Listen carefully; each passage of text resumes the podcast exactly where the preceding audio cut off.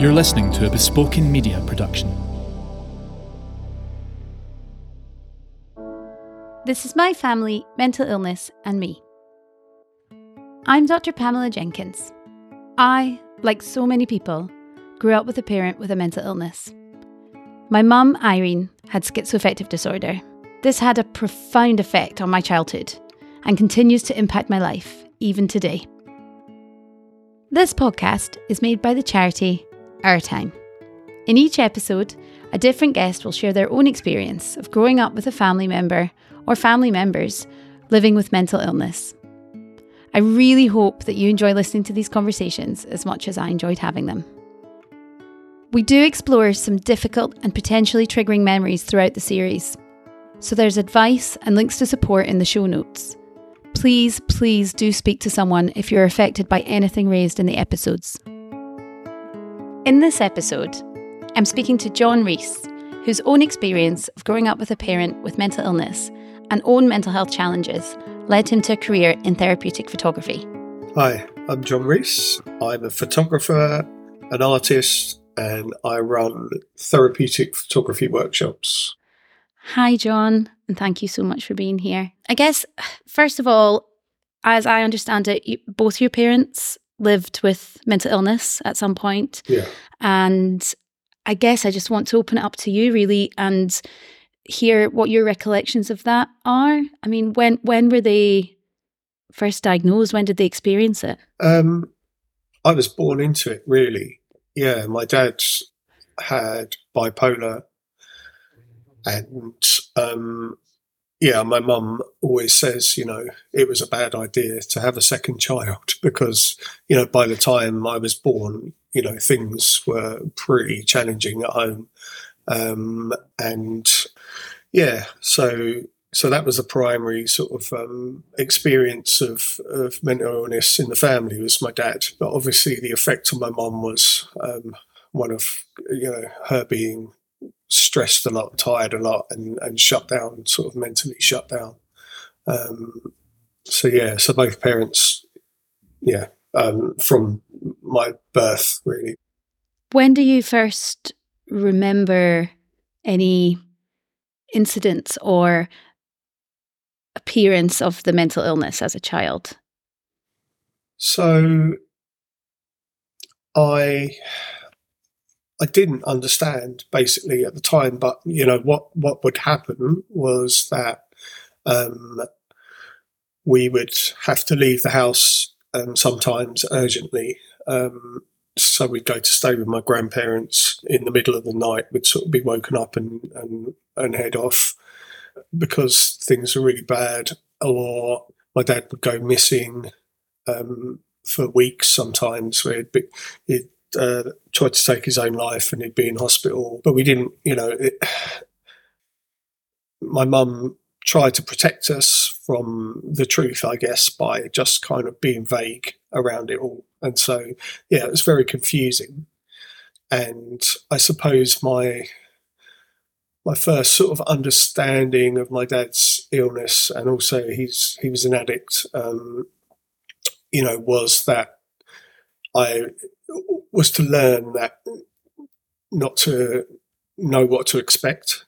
Do you know what I mean? It was to to kind of have this this constant sense of like anything could happen when you walk in the door. You know, you might get a warm greeting, and you know, or it might be chaos. Um, you know, people might be happy and, and buoyant, or they might be completely shut down, um, or in bed, or you know. So it, yeah, there was that yeah. just um, what's the word? Just um, complete lack of, of sort of certainty about about what you'd find or what you'd be met with. Yeah. How do you recall feeling about that? Did that have any impact on you and your own well being? Yeah, definitely. I think I quite early started to sort of uh, assume that I had some responsibility. So you know, I felt that I had a responsibility yeah. to to not to not cause any more problems, to kind of stay quiet, to not ask for for stuff, to not ask for what I wanted or needed or or complain about anything. And yeah, the way I sort of dealt with it was was kind of to just try not to be noticed, really. And you said you, that your mum was vague with how they spoke to you about Yeah. your dad's mental illness. What did your mum say? Did they say dad was poorly at all, or how was it described to you? Do you know, I don't really remember there being an explanation. It was just not spoken about. hmm you know, and the only thing that I do remember is being asked not to talk about it outside of the house. Oh, So, you know, there was there was very much a kind of, you know, what goes on in the house or what goes on, you know, in the family is kept in the family. So, but there wasn't really an explanation. You, you know, I think I recall, you know, I, I do remember him being taken out of the house in ambulance, but you know, by paramedics and stuff like that, and you know, a mum just saying, you know, he's not well. So there was some kind of understanding of him not being well, but other than that, um, yeah, it it just wasn't spoken about, and it wasn't. It was the expectation was you didn't speak about it. gosh, so hugely stigmatized. Mhm. And so, does that mean then, if if if your mum didn't want you to speak about it out with the family, how was your dad within the community? Did he have much involvement in your life outside of the home? And would people have been witness to any presentation of his symptoms? Yeah, yeah. I mean, that the neighbours would have seen him being taken away in ambulances, um, being Mhm. brought home by the police. Um, yeah, and you know, he was he spent most of his time in the pub, so um, you know that community knew him and and, and Hmm. understood you know his struggles to some extent. And he used to walk a lot, so he used to, you know, once the pub shut, he'd go walking, and um, he would talk to, you know, whoever was about late at night. Um, so yeah, he was kind of known and and you know, in many ways, kind of um, admired and and and stuff. But um, yeah, people would have known that there was something not right. Yeah. What sort of person was he, would you say, if you had to describe him? Um, I mean, to me, I mean, there are two different versions, I guess, of you know what what he was like. There's the version that people tell me about, and then, but you know, to me, he was unpredictable, frightening, and um, yeah, that I guess that that was that was it to me. I didn't have much connection to him, if I'm honest. What Yeah. people tell me is that he was a, a man's man, um, whatever that means. Um, he loved to debate. Um, he was very left wing, bordering on being a communist. Was very politically engaged. Loved to debate politics with anyone that would join in. That he, you know, his sort of life and soul of the party. But the party was never at home. Do you know what I mean? Yeah. so um, yeah, I didn't really witness that. Uh, Um, but yeah, that's that's what I'm told. Did you have much of a relationship with him? Would you say No. you were close? No. No, not at all. He took, no. you know, that I, he took me to a, a football match once, and sort of, you know, that was the start of my relationship with a football team. But that was once. Um, other than that, I can't really remember spending much time with him. To be honest, Yeah. No. That's it's interesting. That's not an unusual thing. What you were saying before about the different versions of a person and learning from others, how you you know what type of person your dad was and what type of man he was, and certainly my mother was the life and soul of the party. That's interesting. You use that phrase. I I think that's quite common as well. Um, she was a great social person. I, Hmm. by all accounts and and I I remember some of that but it's it's those unpredictable elements that you see within the home that you you you almost don't know which version of the person is the real one and which one like you say you're going to get exactly. I don't know how you feel about this but did you ever see glimpses of that person the one that you hear about from others I guess so. Yeah, that, uh, the one memory that comes to mind is um, him coming back So um, with his sort of bipolar, he used to have times um, where he was full of ideas and full of energy and full of kind of um, you know plans. Um, most of this has come from my mum, you know, telling me in, in retrospect after he died. But I remember him coming back from the pub with a deep sea diver's helmet with some plan to to become a deep sea diver, and I was like, whoa, you know, wow, and I was, you know, and I was really sort of um, impressed and believed, you know, that that's what was going to happen. But of course, you know, my mum said that he would, you know, he would get a new hobby or he'd, he'd, he'd get a new interest, and it'd be, you know, he was going to solve all the world's problems with this new direction he was going in, and then he would hit a depression and, you know, everything just stayed. And so this deep sea diver's helmet stayed in the cupboard under the stairs for years. You know, it's like mm. a symbol of one of those, one of those kind of uh, um, sort of manic moments. Yeah. When he was, I guess, high uh, in a sort of high space. Yeah. Yeah. Yeah. And it's it's interesting that your mum, you know, or parents. It's not just your mum. Parents, when when there is a, another parent experiencing that, choose not to explain why it is happening. I wonder what difference that would have made to you if if the deep sea diver's helmet were somehow contextualized within what was going on in his own hmm. head. Mm. It's difficult when you're dealing with a really young child, I suppose. Yeah. How do you explain that? I don't know. I mean, yeah, so you know, I have two kids now, and my oldest son uh, is neurodivergent, and we need to explain to his younger brother, mm-hmm. you know, in, in ways that he understands, you know, how his brain works differently and stuff. So I think yeah. we can. Um, yeah. yeah, but it was a different it was a different time. It was the nineteen seventies. Yeah, and also I guess it, it's interesting with neurodivergency. There's good dialogue around it, and yet certain mental illnesses still remain highly stigmatized it's a real shame. I would really like to see a generation that grows up be able to talk about mental illness in the same way that we mm. seem to be more open now and talking more about neurodivergency. And so, how how old were you when your dad died? Eight. Gosh.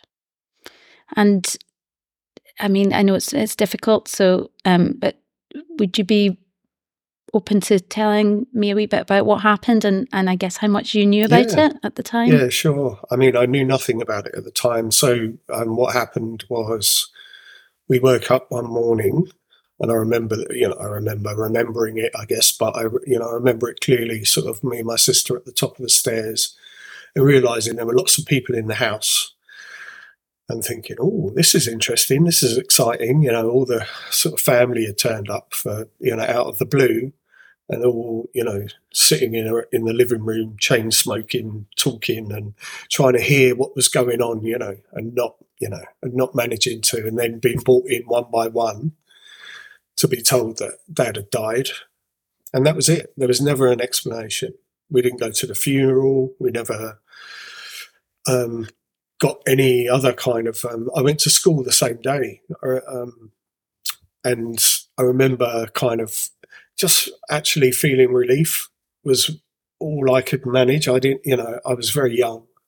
So I, you know, I was like, oh, so, you know, at midnight, because I was insomniac as well when I was a kid. So I used to be lying there in bed, sort of waiting for the chaos to start at sort of midnight.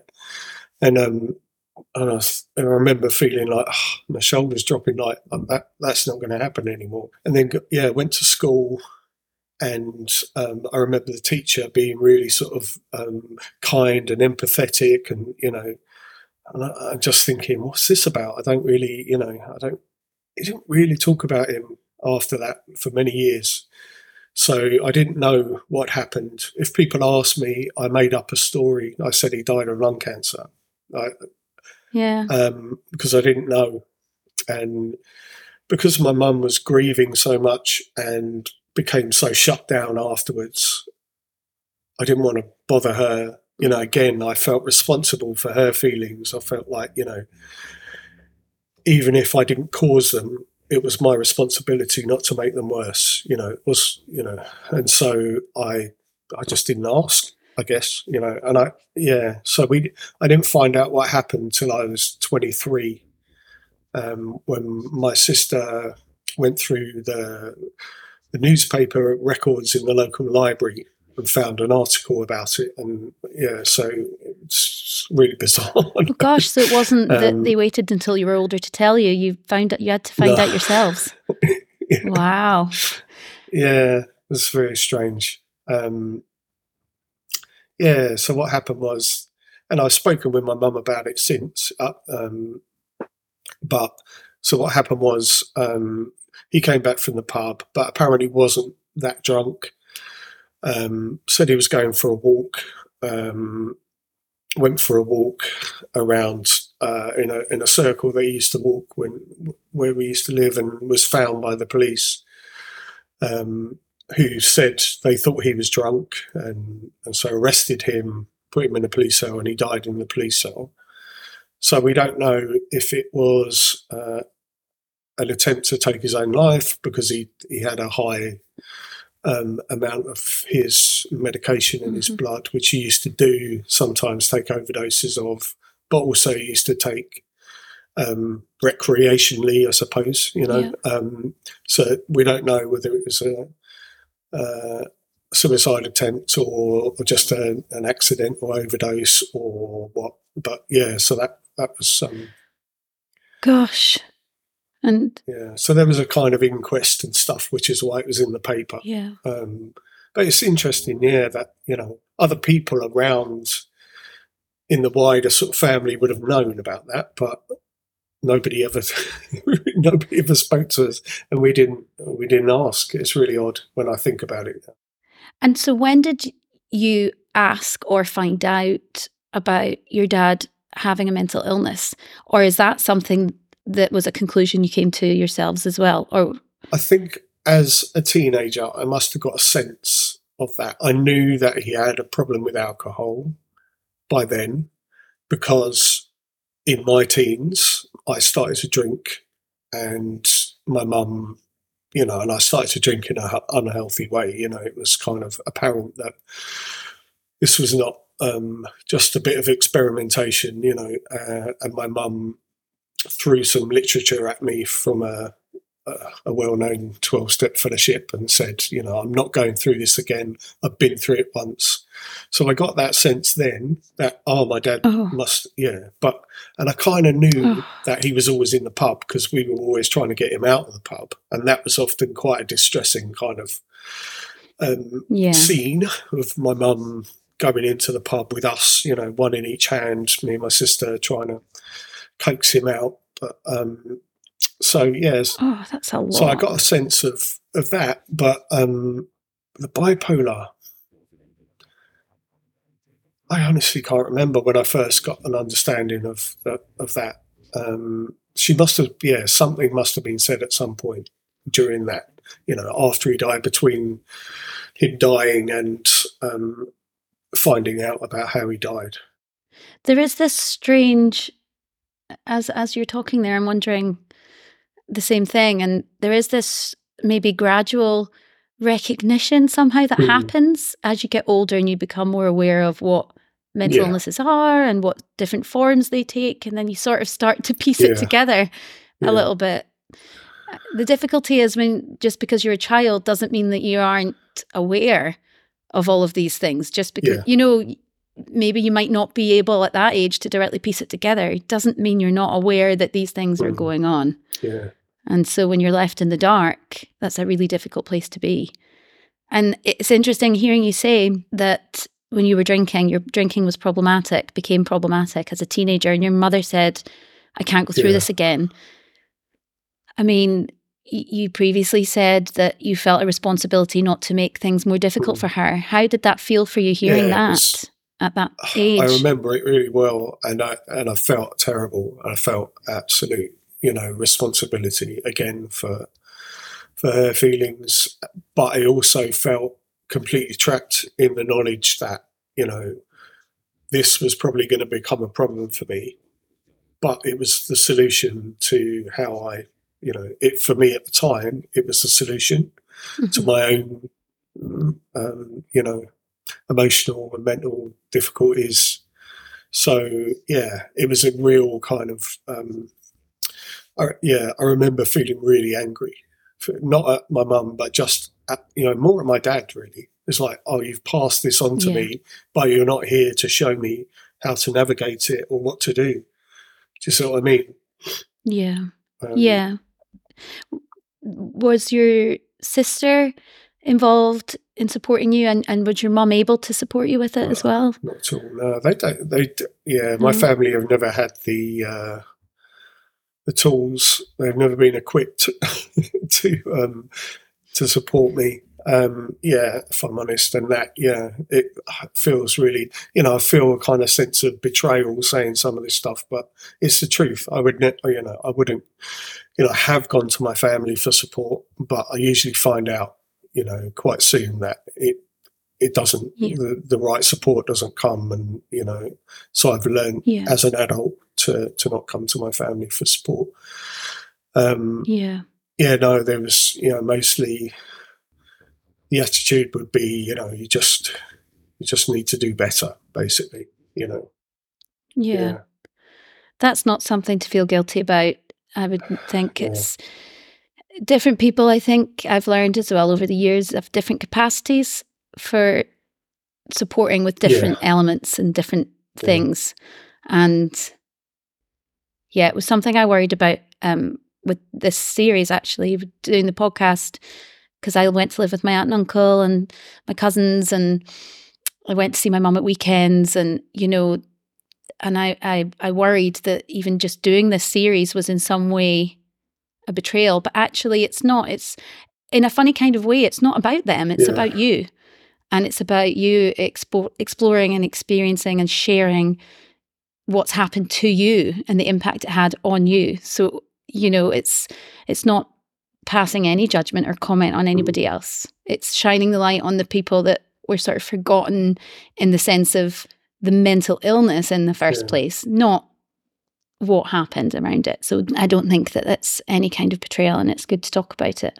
Your mum, you said after your father died, your mum sort of also took a bit of a dip, maybe is a bit euphemistic, but her her mental health also suffered. Yeah, of course. I mean, yeah, my mum has had a, you know, she's had a really tough sort of journey, really, uh, you know, through throughout, and uh, and I think you know she before he died, she was exhausted all the time because she could never she could never go to bed until he was asleep because she was too worried about what he would do or you know potentially kind of you know so um yeah so she was always exhausted and she was the sole carer because he didn't really do anything. So you know and also you know financially he was a bit um unpredictable. So yeah so she was exhausted anyway.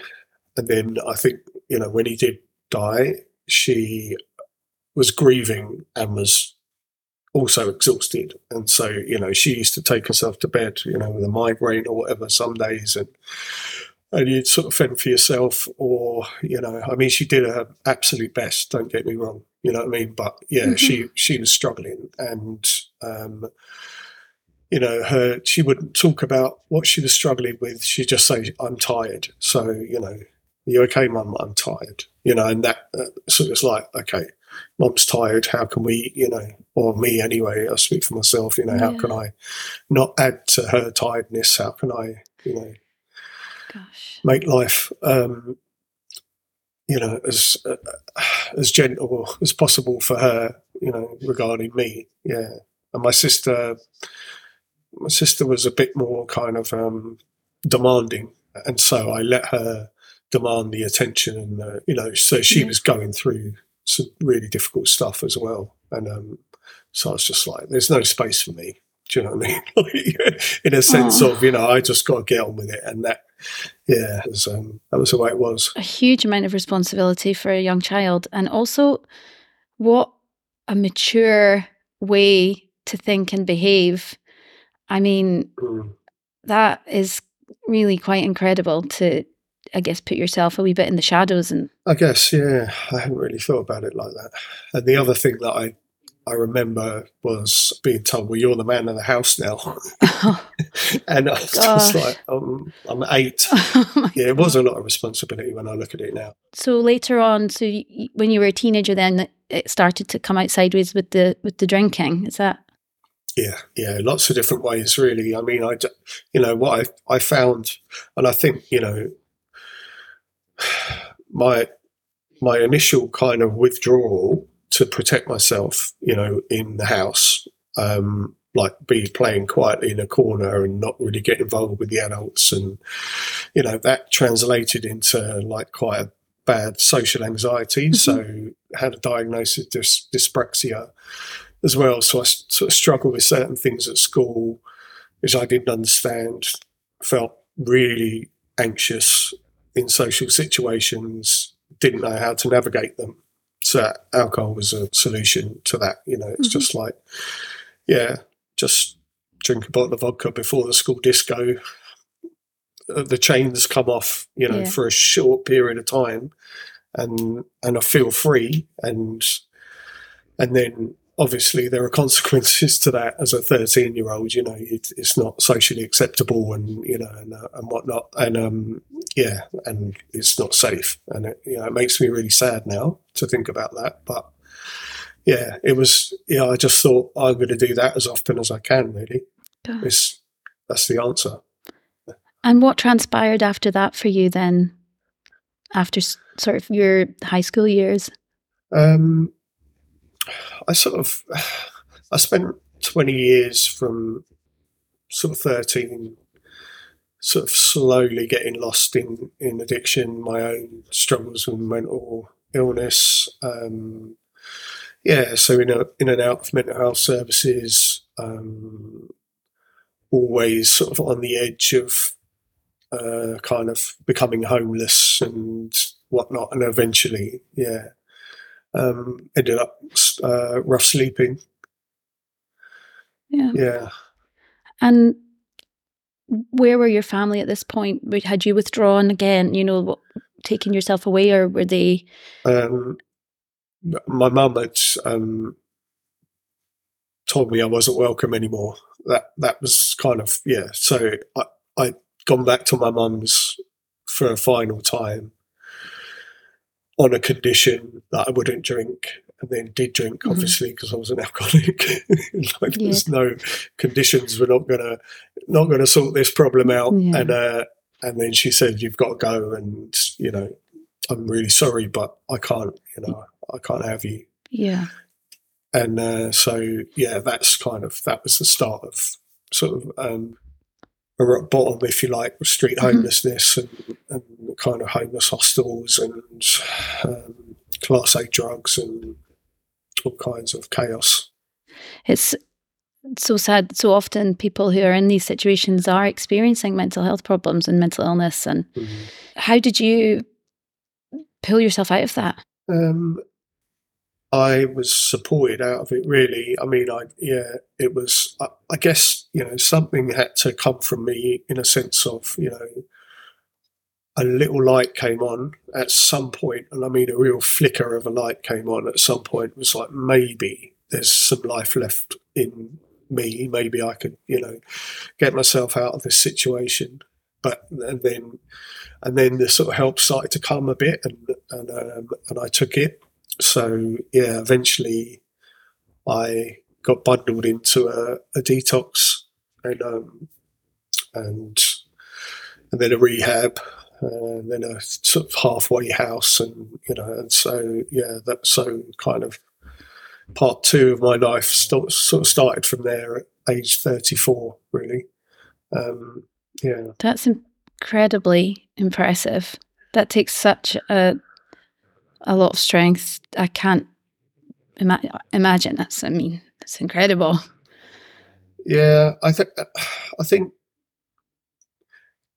it's the pa- it's the it's the sort of power of desperation, really. You know, it's like, um, yeah, it's that's what it is, you know, and the kindness and love of other people. If yeah. if I I got had to get desperate enough to accept that everything had to change, and then be open to the help that was on offer. And, and the, you know, one of the things, one of the key messages in our family is it's shameful to ask for help. You know, it's absolutely have you no shame? You know, this kind mm. of idea of, you know, letting people know that you're vulnerable, letting people know that, you know, you're, you can't do it on your own you know, was it was really sort of deeply ingrained in me. So that surrender, if you like, of like actually, you know what, I'm really in trouble here, yeah. was really hard to come to because there was another voice in me going, "But you can sort this out on your own. You have to do it on your own." Yeah, you know, it's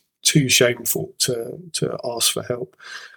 But thank God, you know, that I I was um, able to move you know, to that point where I was like, you know what, there's no way I can do this. I'd be dead if I continued to try and do it on my own. There's yeah. no doubt, you know. And so yeah, so that it was yeah the gift, the gift of desperation and lots of kindness and love from other people, really.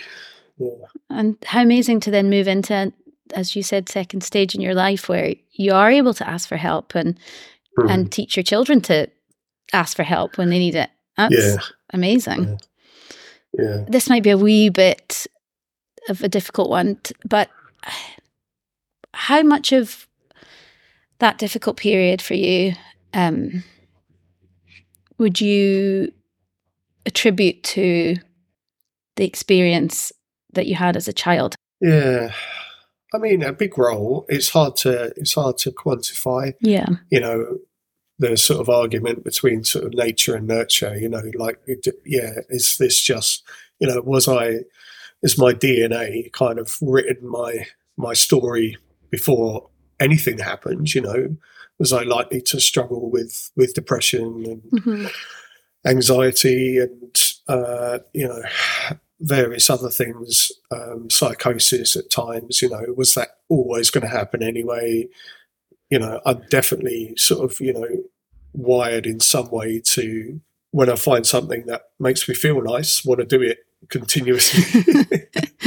like that hasn't gone away. Yeah. Do you know what I mean? Despite all the work, I mean, I don't, you know, I, it's much more kind of manageable and, yeah. and less, and less, um, uh, less has less of an impact on my life. But yeah, and how much of it is down to you know the trauma and the mm-hmm. and the mm-hmm. you know and the messages. I mean, I've been I've been seeing the same psychiatrist for um, no therapist, not psychiatrist, the same therapist for um, about six years. Like, and we're still unraveling the messages from childhood. We're yeah. still, you know, and you know, and I've done loads of other work around, you know, and I continue to, con- you know, to look and unpick and, and and sort of try and separate myself from those messages and those experiences because yeah. they can still affect the decisions I make today. I could leave this, you know, this interview now, go off and make decisions based on those messages. You know, and um, so yeah, it's massive. It's you know, it's everything really. Those early experiences on both sides of my family is a lot of mental illness mm-hmm. and a lot of addiction you know, schizophrenia. You know, who's I, I, don't know. I could have had the perfect childhood and still yeah. struggled. I don't know. Yeah. It's really hard to say. Yeah. I think um, for me, the most important thing is actually the talking, and even just hearing you say there, you're still unpicking. You know, mm. whether it's nature or nurture. If these if these issues and these feelings and and illnesses, whatever it is, are not being talked about, and people don't have the space to explore them and explore their feelings, then I think that's where a lot of the problem lives, really, in the stigma yeah. and the shame. I'm really a big advocate of talking, not just because I'm a blether generally, but because I mean talking about feelings and and and what's yeah. happening. Yeah, and I think there's still a massive stigma stigma with men as well. You know that the work yeah. that I do now is you know I I support people to explore trauma and memories and stuff through photography and when I put those groups out to the public to join or to different, you know, it's 95% women that come forward, you know. Oh, really? Because, yeah. And, and I, ah. you know, and I think there's still, you know, just this barrier to men exploring and, and talking about, you know, their experiences. And yeah, there's still, you know, despite all the advancements in kind of society and and gender roles and Mhm. everything else, there's still this kind of underlying idea that men need to be strong and just get on with it and you know and and kind of fix it and Yeah. bring in the money and you know shut up So, how did you get to? I have to say, I'm very intrigued by the photography therapy, and I think it is Mm. just the most wonderful idea. How did you come to that? It's absolutely brilliant. so when i when i got off the streets and when i started to address my mental health and stuff that you know i i was left with a big sort of hole in my life where alcohol and drugs used to be and it was Mhm. like you know what do i do who am i you know what where do i fit into the world etc and um and i used to walk a lot and so i just you know i used to walk across london one of the organizations that was supporting me they gave me a really basic digital camera because I was doing a sponsored walk and, and I was starting to photograph my walks using this camera. And I found it really beneficial for me. It used to sort of really bring me into the moment. Mhm. So, you know, I had all these worries and fears and regrets, and it just kind of, you know, just brought me into the world. And, you know, I was looking at the colours and the light and the lines, and, you know, I was like, this is really helpful for me. And then a bit further along, I started to use it to explore more specific experiences. So I, I ended up at art school. And while I was there, I was kind of exploring some memories, one of them being my dad's last walk. So I, I retraced his footsteps and photographed that walk. And what I found was that it really helped me to get in touch with how he must have experienced that. You know, the real empathy for him being a young man. He was lost, he was really unwell, he was, you know, torn, he was struggling. And, you know, to leave his family, what, whatever his decision was, you know, to abandon his family in, in, in some ways, you know, must have been really distressing. And must, you know, so it was like for the first time, doing this photographic exercise, I really got in touch with empathy for him. Um, and I thought, well, there's really something in this. So fast forward a few years into lockdown, and I was doing a job which I was finding really difficult. My mental health was really, really kind of um, taking a battering from doing this job in lockdown at home. You know, Mhm. sitting here and um and I thought, well, what could you know, if the world's changed, and you know, what can I do instead? Um, so I sort of turned to photography again, and I came up with the idea of a course which might help others in the way that it helped me. And so I started testing it out, and then I did some training, and and then developed a course, and and kind of went from there. And Wow. yeah, one of the groups that I work with is uh, people that are currently homeless, um, and so we go out together once a week and, and take some photos. And you know, for that hour that we're out, we're not a group of, of homeless people. You know, we're a, we're a group of photographers. Yeah. You know, and it's just that kind of um, you know that stepping out of you know your all the rubbish that you've you know got to worry about and you know into just you know the present moment and yeah and we're going to have an exhibition soon of of their Mm. photographs What an hopefully incredible. in, in Charing Cross Station maybe Oh, wow. talking about That's amazing. Oh, I want to see Yeah. that. What an incredible thing to do. And you know, you can be, you spoke about the support that pulled you out and the hope that pulled you out. You know, Hmm. you potentially, and taking part in that could be that for other people. What an yeah amazing, I hope so yeah amazing thing to do. well there's definitely you know I mean I completely sort of believe in in a model of you know having people with lived experience help people you know because Yeah. yeah it just for me if if I had a counsellor in rehab that wasn't an addict, I knew straight away, and I'd be like, you know, I could sort of, I sort of, you know, manipulate and and get my, you know, Yeah. self through this. But you know, if I if I had somebody who'd been where I'd been, it was like a completely different relationship. I was like, okay, I'm going to listen to you Yeah. because you've been there. know Nothing's mean? getting And past them. And so, yeah, I really believe in that. Finding ways to use our unique sort of lived experience to, to support others that are going through it. I think that, you know, that's the model for for everything. It's got to be part of the solution anyway. I completely agree. Yeah, completely agree.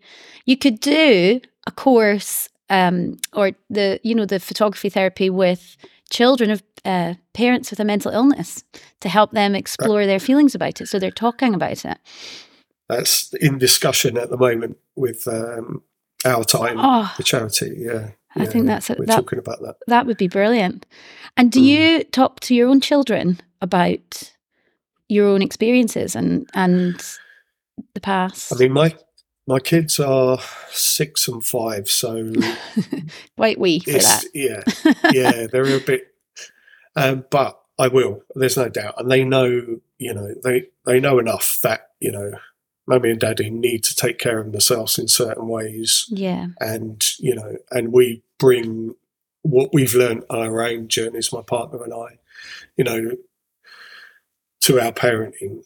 You know, in the sense that you know we, yeah, Yeah. we really encourage them to talk. We really encourage them to accept themselves and and you know their differences and everything else. So, yeah, I, I hope it's you know it's taught us to be good parents. Well, and I know it has. You know, Absolutely. And the person that you are is very, um, it's amazing. I think hearing your story, it would be so easy to be somebody who was resentful, but from a very young age, you've been very empathetic. And I think that is an absolutely incredible character that you have. It's, you are, it's very impressive. Thank you. I had to work hard at letting go of the resentment, so it wasn't. but even, even, even having the awareness to do that and wanting to do Yeah. that is a real uh, uh, defining part of somebody's character and i think that that takes real strength and that's amazing and you wouldn't have that without your experience in our house i am a i'm such a stickler for mental health language and i get a little i get a bit annoying about it because i i really dislike when derogatory mental health words are used, especially Yeah. with kids. So when you hear people saying, "Oh, that's you know, she's a psycho," or you know, that Yeah, what a yeah. lunatic, I, it just drives me wild. And our two are really funny. Our, we've got two boys, and it's they're like swear words in this house. So Okay. whenever we're out or we're watching something, and then and bad mental health language is used in a way to sort of you know speak badly about somebody they turn around as if someone's just said the F word. Like, oh my goodness, did you hear that? That's brilliant. Yeah, and that's how change happens. You know, Yeah. in, you know, in our, in the, yeah, the relationships with the people around us. You know, we can, you know, we can implement these small kind of changes in language and ideas that then ripple out. Really genuinely makes me sad when I think about my mum's mental illness and the idea that people would be thinking about her as a lunatic or a psycho because she was so Yeah. much more than her mental illness.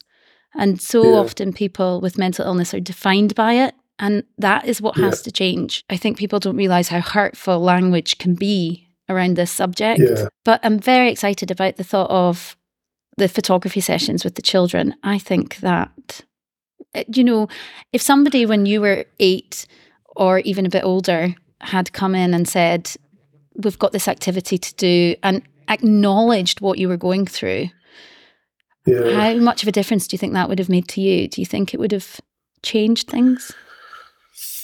Oh God, that's really brought up emotion. Yeah, I mean that's yeah, yeah. It would have been. It would have made a huge difference. I think you know, just yeah, having a space to uh, to just say what you know what's going on, and and and to feel listened to and heard, and and people to show interest in you know your perspective. It would have been massive. Yeah uh, yeah, it was uh, very much a, a kind of um, an atmosphere of I don't know. There was this idea that even as a seven or eight year old, you're too young to understand it, and it won't affect you because you're too young. It's bonkers, Yeah. really. You know, It is. to to think that kids of of any age are not you know, absorbing what's going on around them and are not being affected by it. But I guess, you know, that's, yeah, it's just generational, isn't it? It's just generational. And that, you know, uh, yeah, I'd like to think that kids now will have that opportunity to be listened to and heard and to express themselves. And Yeah. yeah. And what I found with photography is that, you know, it really, it really, because I've, I've worked, I worked as a youth worker for a bit and stuff like that, uh, specifically with kids with learning difficulties and whatnot. And that, and I was, you know, I used to sit and, you know, engage with them and you'd get nothing. But if you start doing an activity, they start telling you stuff. Yeah. And it, you know, and I found that with photographs, when people are talking about a photograph that they're taken, they're much more likely to to reveal stuff about themselves because they're not answering a direct question. They're not looking at you. They're looking at the photo Yeah. and they're saying, "Oh, this photo is, you know, describes this," and it Yeah. blows me away the way the stuff that people reveal about themselves Mhm. just through a photo that they've taken. Yeah. So yeah, absolutely, The would love to do that with kids that have had similar, you know, experiences to me. the photo is the subject then, not the child. So they, yeah. Yeah, Oh, it would have been incredible. I think every time I talk to somebody during this, I think if only I could have spoken to you 30 years ago, yeah, you know, like children Yeah. as well, to, that shared lived experience amongst them and with grown ups Yeah. who've been there. And it's so important that we have these services for kids. It's just, yeah. I'm really hopeful that we'll get we'll get there. And that it's built in. Yeah. It should be built in. Approaches to whole families should be built in Yeah, to the care that's given to somebody who's living with a mental Yeah. illness. yeah. So it's brilliant what you're doing. I'm so thrilled about it. I think it it's so impressive and I'm just so grateful that you've come to talk to me today and I hope it's not I know it's it's quite emotional I think often talking about something and you don't expect what's going to come up or how it's going to make you feel yeah, yeah. and so thank you for doing that with effectively a complete stranger so sometimes that helps too Yeah. if you don't know the person It does. Yeah, I think it can do.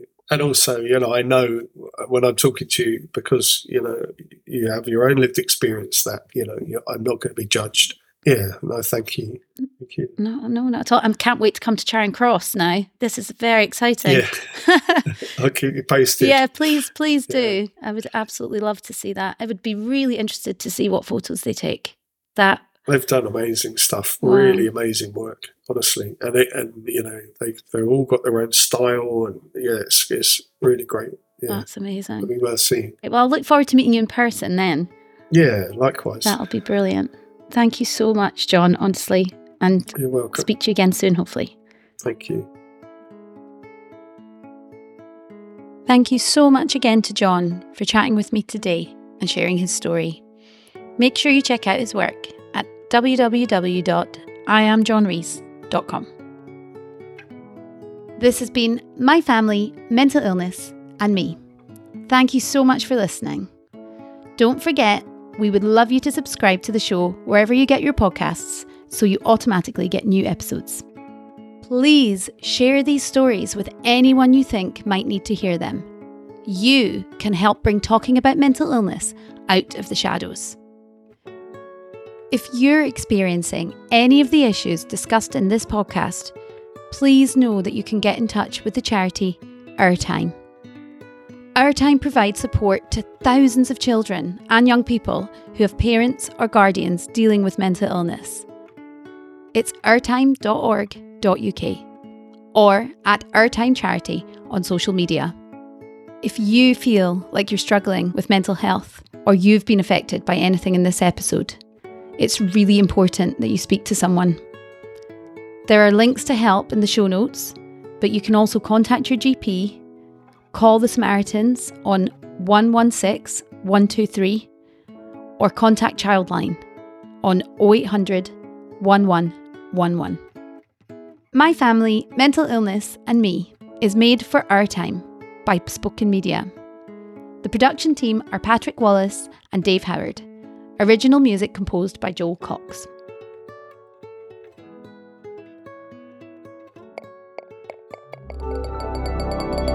Produced by Bespoken Media.